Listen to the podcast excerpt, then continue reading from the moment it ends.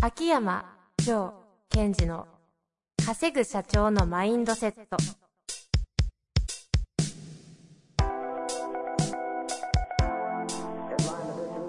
なぜ一流の経営者たちはぶつかる壁を次々と越えられるのかそこに隠されたマインドの正体ポッドキャスト「稼ぐ社長のマインドセット」は上場企業から中小企業までエグゼクティブコーチングトレーナーとして人材開発を行ってきた秋山城賢治が経営や人生で役立つマインドの本質について分かりやすく解説します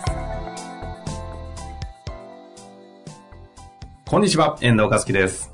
秋山条件時の稼ぐ社長のマインドセット。秋山先生、本日もよろしくお願いいたします。はい。よろしくお願いします。さあ、今日も質問に行きたいんですが、いっちゃいますか、え、言っちゃってください。ピンクベストですね、 今発表しなくてもいいです。日。い やいやいや、ちゃんと言わないとリスナーの方ね、見えませんから。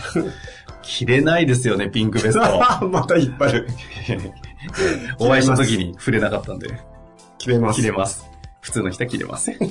さあ、行きましょう。えっ、と、今日はですね、えー CKP 系大学校という、秋山先生が唯一最近で言うと、立ってる登壇の場所と言っていいんですかね。そうですね。この間は、えっ、と、満員で50名ぐらい集まった、あの、いわゆる幹部とか経営者の方々が組織マネジメントを学ぶ場所で、まあ、マインドのプロである秋山先生がお話をしてくださるということで、今、ちょうどされてるんですよね。はい。そこで、えーいただいた質問をちょっとご紹介したいと思いますので、一旦質問を読ませていただきます。はい。えー今回はですね、褒めるが上から目線っぽくて怒られないか心配です。コツはありますかうんうんうん。褒めるということについてですね。それともう一つ褒めるありますので、褒め、褒めて伸びるタイプの人なら良いと思いますが、褒めたことで天狗になってしまう人もいると思うのですが、どう使い分けたら良いのでしょうかということで、ん褒めるというテーマについて質問をいただいてるんですが、はい。前回、えー7月ですか、ご登壇されたの。あ、そうですね。 7月、 7月。はい。 3時間ぐらいですよね、お話しされて、はいテーマがリーダーシップとマネジメント、生産性の高い組織とはというふうに聞いているんですけど、はい。なんでリーダーシップとマネジメントで褒めるの質問が来るかが、こう、多分ちょっとリスナーの方もピンとこないと思いますので、あ、そうですね。そのあたりから。はい。えっと、まあ、あの、私の Kindle 書籍の、あの、黄色本、キロボン、うんはい、えー社長の人事力はい、についての本にも書いたんですが、まずその、マネージメントとリーダーシップっていうのは分けて使いましょうということをよく言っています、私の中では。うん、うん、うん、ありましたね。はい。で、えーマネージメントをすることによって生産性を上げていく、リーダーシップを使うことによって、えー社員の方のパフォーマンスを上げていきましょうと。はい、はい、で、その褒めるというのは、このマネージメントとリーダーシップにおいては、リーダーシップの方で使うものですよと位置づけてるんですね。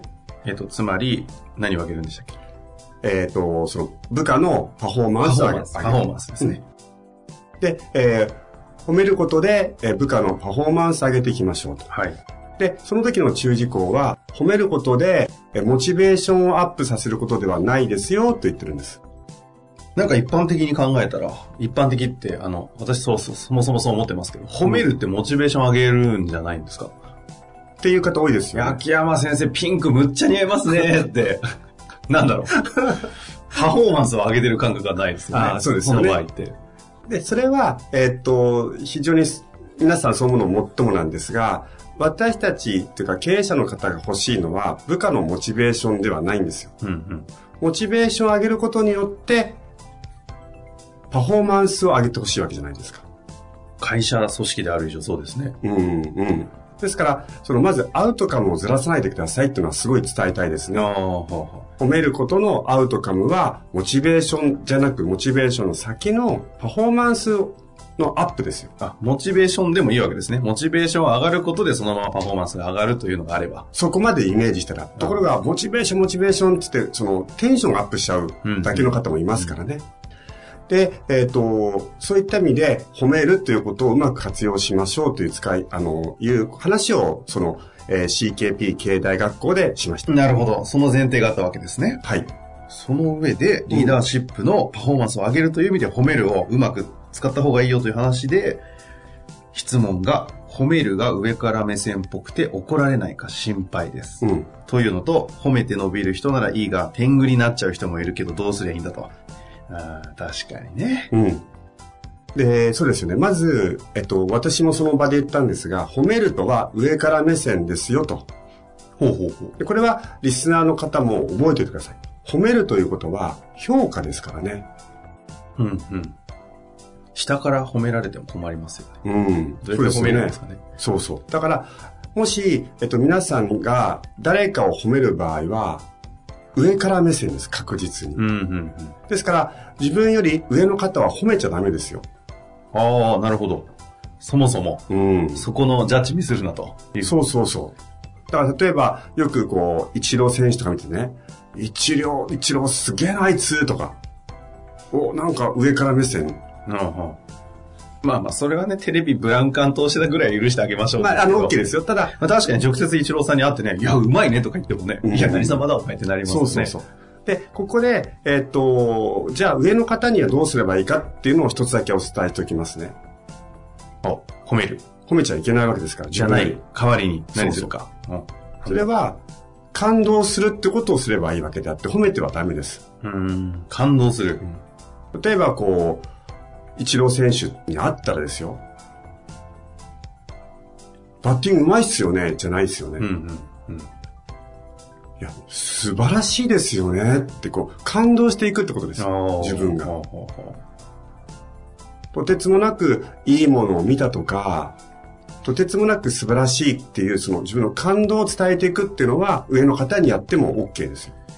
うえ、じゃあですよ、その組織という、今回組織マネジメントの話だったんですよね。上の、例えば上司とか社長とかを、こう、褒めるというか、褒めないで感動するる。うん。時は。なんすか、例えば、言うと、社長すげえことやって、社長、今回この客捕まえたんですかいや、ほんとすごいですね。うんこれは褒めてないんですよ。感動しちゃったんですよ。うん。うんうんうんうん。悪いケースは、褒めちゃったケース。いや、社長すごいっすよね。お前何なんだよって。 そうそう何様だこの野郎と。なるなる。で、それは音の使い方のコツがあるんですけども、うんうんまあ、それはちょっとこう、やっていくと長くなっちゃうんですが、ええただ、大切なことは、褒めるってことは、上から目線ですよってことは、確実になってくるので、うんうんですから、えっ、と、自分より、まあ、下の方っていうか、組織上下の方には、ちゃんと褒めるってことは重要です。うんうんで、え例えば、よくやったねとか、あ今回頑張ったねっていうのは、褒める。うん。うんうんうん。で、えーその時に、えっ、と、質問者の方というのが、えー褒めるが上から目線っぽくて怒られないか心配ですっていう場合は、上の方には褒めるんじゃなく感動しましょうということで対応してくださうい。んうんうん。で、下の方にはもう上から目線です。で、いいと。はい。で、その、上から目線っていうことをどう捉えるかなんですよね。と言いますとえばってるわけではないので、上から目線っていうのは。はいはいはい。えばってないんですか何なんですかえ、だから、上から目線って何ですかって聞かれたら、何と答えるかですよ。ああ、なんて答えますかね上から目線。うん。上から目線ですよね。上から。そうそうそう。上から目線、もの上からですよ。だから、その時に視座が高いとかえまあでも普通に言ったらマネジメント上ですよね。偉いんですよ、偉い。っていうか、今、遠藤さんポロッと答え言ったじゃないですかあ、。言っちゃ言っちゃいましたか。そうです。したなんて言いましたっけ視座が高い。視座が高い。ですから、上から目線っていうのは視座の高さですよね。うんうんじゃあ、視座の高さって何かということですよ。 視座の高さとは何かっていうことですよ。今逃げましたね、今度は。 いやいやいや、違い ます。あの、リピートしただけです。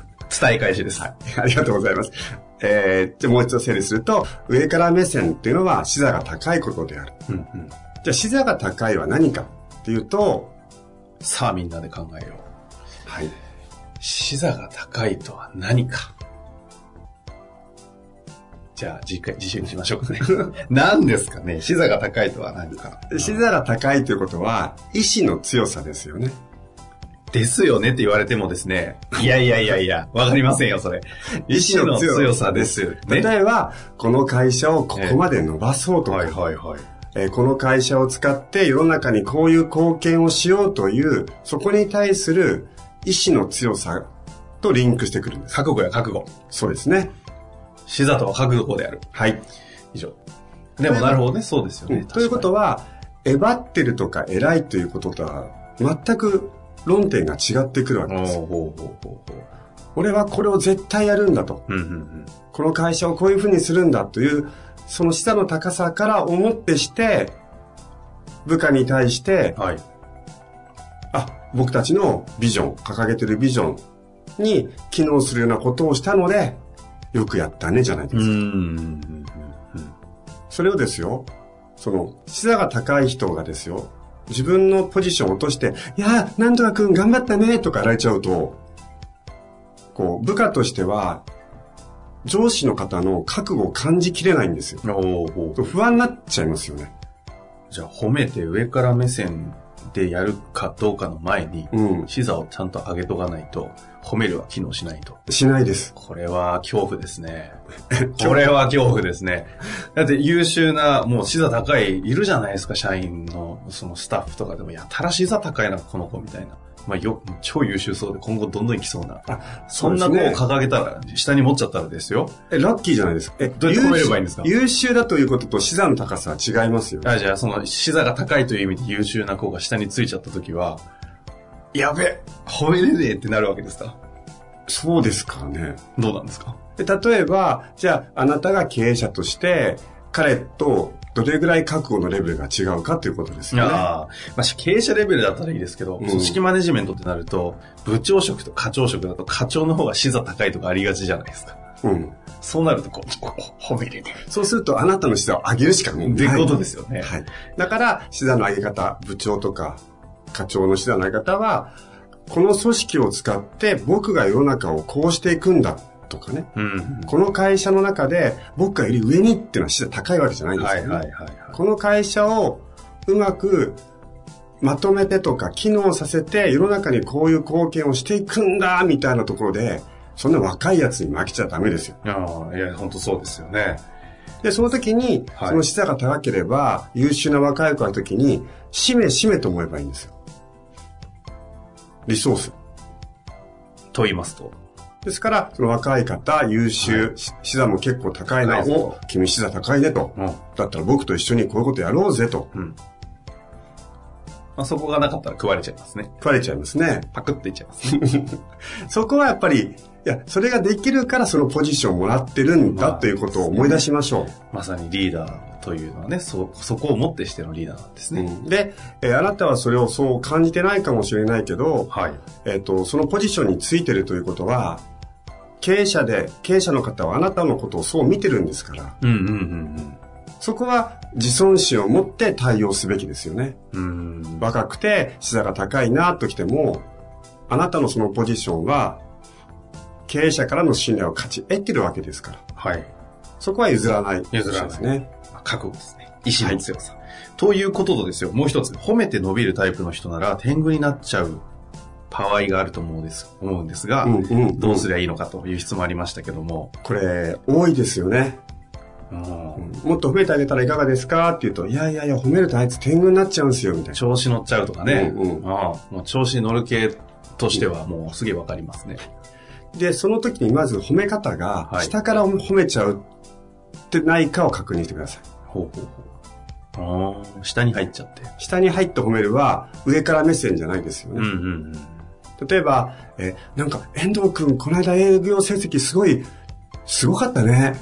ほんと次もよろしくね、みたいな。うん。ああは完全に下からですよね。あはいはいはい。やっぱ上から褒めてほしいんですよ。高い視座から。ほうほうほ遠藤くん、この間の営業営業成績聞いたよ。すごい素晴らしいね。来月もぜひ頑張ってくれ。みたいなことでまずやるってことですう。よね。ほう。じゃあ天狗にさすな、な、ならせてしまった段階で、うんこっち側の褒め方がミスってるんじゃないかってまず考えた方が良さそうです。一つはそうです。つまり、その、褒めるということよりもあ、自分が下に入っちゃってないかどうかですうーね。ん。確かにこれは相手の問題じゃないですもんね。それで、あの、マネージャーになると、その、例えば営業チームのマネージャーだと。で部下の中ですごい営業成績がいい子がいると、はいはいなんかこいつすげえな、やべえなって思ってしまう場合があるじゃないですか。数字出してるとそうなっちゃいますよね。ただ、営業チームのリーダーのミッションは何かというと、メンバーを使って業績を取るっていうことを忘れないでほしいんですよ。この間ね、あの CKPK 大学の方には、うん、あのかなり大企業、いわゆる上場、一部上場の方々も結構いらっしゃったみたいじゃないですか。うんうん、それを考えると、ね、その上に立つ方って営業したことないけど管理職でいきなり営業部門の、うん、こう幹部とかってあ,、ある、ありますもんね。そうなると、いや、これ営業できないし、あいつできてすげえなって、つい思っちゃって、うん、思っちゃう。下に行きがちなのは、これは仕方がない。ただそこを踏ん張って、 はい、僕のミッションは、この子たちを使って営業成績をより伸ばすことであって、うん、僕の営業力かどうかではないんですよ、ね、はいはいはい。そうですよね。確かにね。うん、そこを今こうしていただかないと、つい忘れがちなこと。、そう忘れがち。で、そこで営業力で張っちゃうとか、うんそうですね。同じフィールド降りてどうすんだと。そうです。で、えっと、部下でバーッと成績伸びた若い子を見て、うん、どうだリーダーみたいなオーラ出してくると思うんですよ。はいはいはい。。その時に、おすごいね君ってうっかり下に入ってある、ある。そこは踏ん張って、あ、よくやったね、素晴らしいね、はい、って、こう、上からじわーっと語っていく。まあでも共通しているのはやはり先ほどおっしゃっていたその視座の高さとか、意志の、はい、意志の強さそうです。ですよね。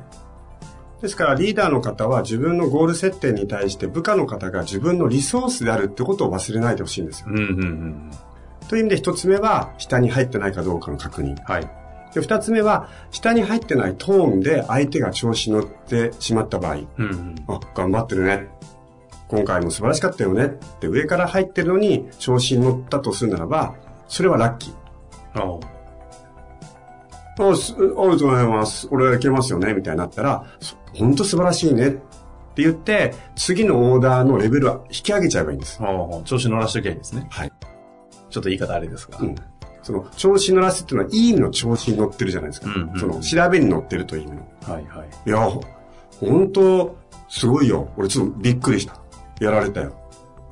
じゃあ、来月なんだけど、え君のゴールをここまでちょっと引き上げてみっか。と、これチャレンジしてみないみたいに、その、調べの調子の方ですね、に調子に乗ったっていうものもリソースに変えられます。ただ、前提としては、下に入って、図に乗った天狗になっちゃったっていう状態ではないってことは理解しておかないといけないですね。なるほど。褒めるも深いですね。深いですが、マスターするとすごい使い勝手がいいですね。そういうことか。そういうことで、この褒めるについての質問が、こう、殺到していたわけですね。うん、いやいや、こんなことを学べる場所なわけですか。あ、そうですね。今のことを、まあ、毎回テーマをそんなにたくさんは使わないので、一つ二つのテーマに対してじっくり説明したり、具体的なやり方のノウハウを教えてますね。面白いですね。そのマインドという切り口ではなくて、マインドという観点から見たマネジメントっていう話が、秋山ワールドとして展開されると。そうですね。私の得意はその人間のマインドなので、それを理解した上で、マネジメントとかリーダーシップ。つまり、あの、相手は人間なんですよ。うん。で人間のマネジメントをするということは、人間に対する理解が深い方がやりやすいですよね。そうですよね。そんな秋山先生、次回は9月の、えー、6日ですね。9月の6日木曜日3時から、15時から3時間やるみたいで、テーマが、人間特性の捉え方。これど真ん中じゃないですか。ど真ん中ここはなんかもう、秋山先生っていうか、マネジメント超えた秋山ワールドって感じですね。いやー、私もすごい自分がこれ、まあ、やるのを楽しみというか。えー、いや、そうですよね。普段は経営者の方限定でやってるじゃないですか。それをこう幹部の方とかリーダー層の方にも、まあ、やるという唯一の機会なので、ちょっと私も楽しみです。いや、ポッドキャストのリスナーの方々が実は半分ぐらい来てたって聞いてるんでね、ぜひこの話聞いていきたいと思った方、はい、ぜひね、参加してみるといいんじゃないでしょう か。ということで、CKP 経大学校で調べると、えー、出てくるようですので、ぜひ、秋山先生会ってみたら面白いかもしれませんね。はい、その時はピンクの服を着てると思います。さあ、というわけで本日も秋山先生ありがとうございました。はい、ありがとうございました。本日の番組はいかがでしたか番組では秋山城賢治への質問を受け付けております。ウェブ検索で、秋山城と入力し、検索結果に出てくるオフィシャルウェブサイトにアクセス。その中のポッドキャストのバナーから質問フォームにご入力ください。また、オフィシャルウェブサイトでは無料メルマガも配信中です。ぜひ遊びに来てくださいね。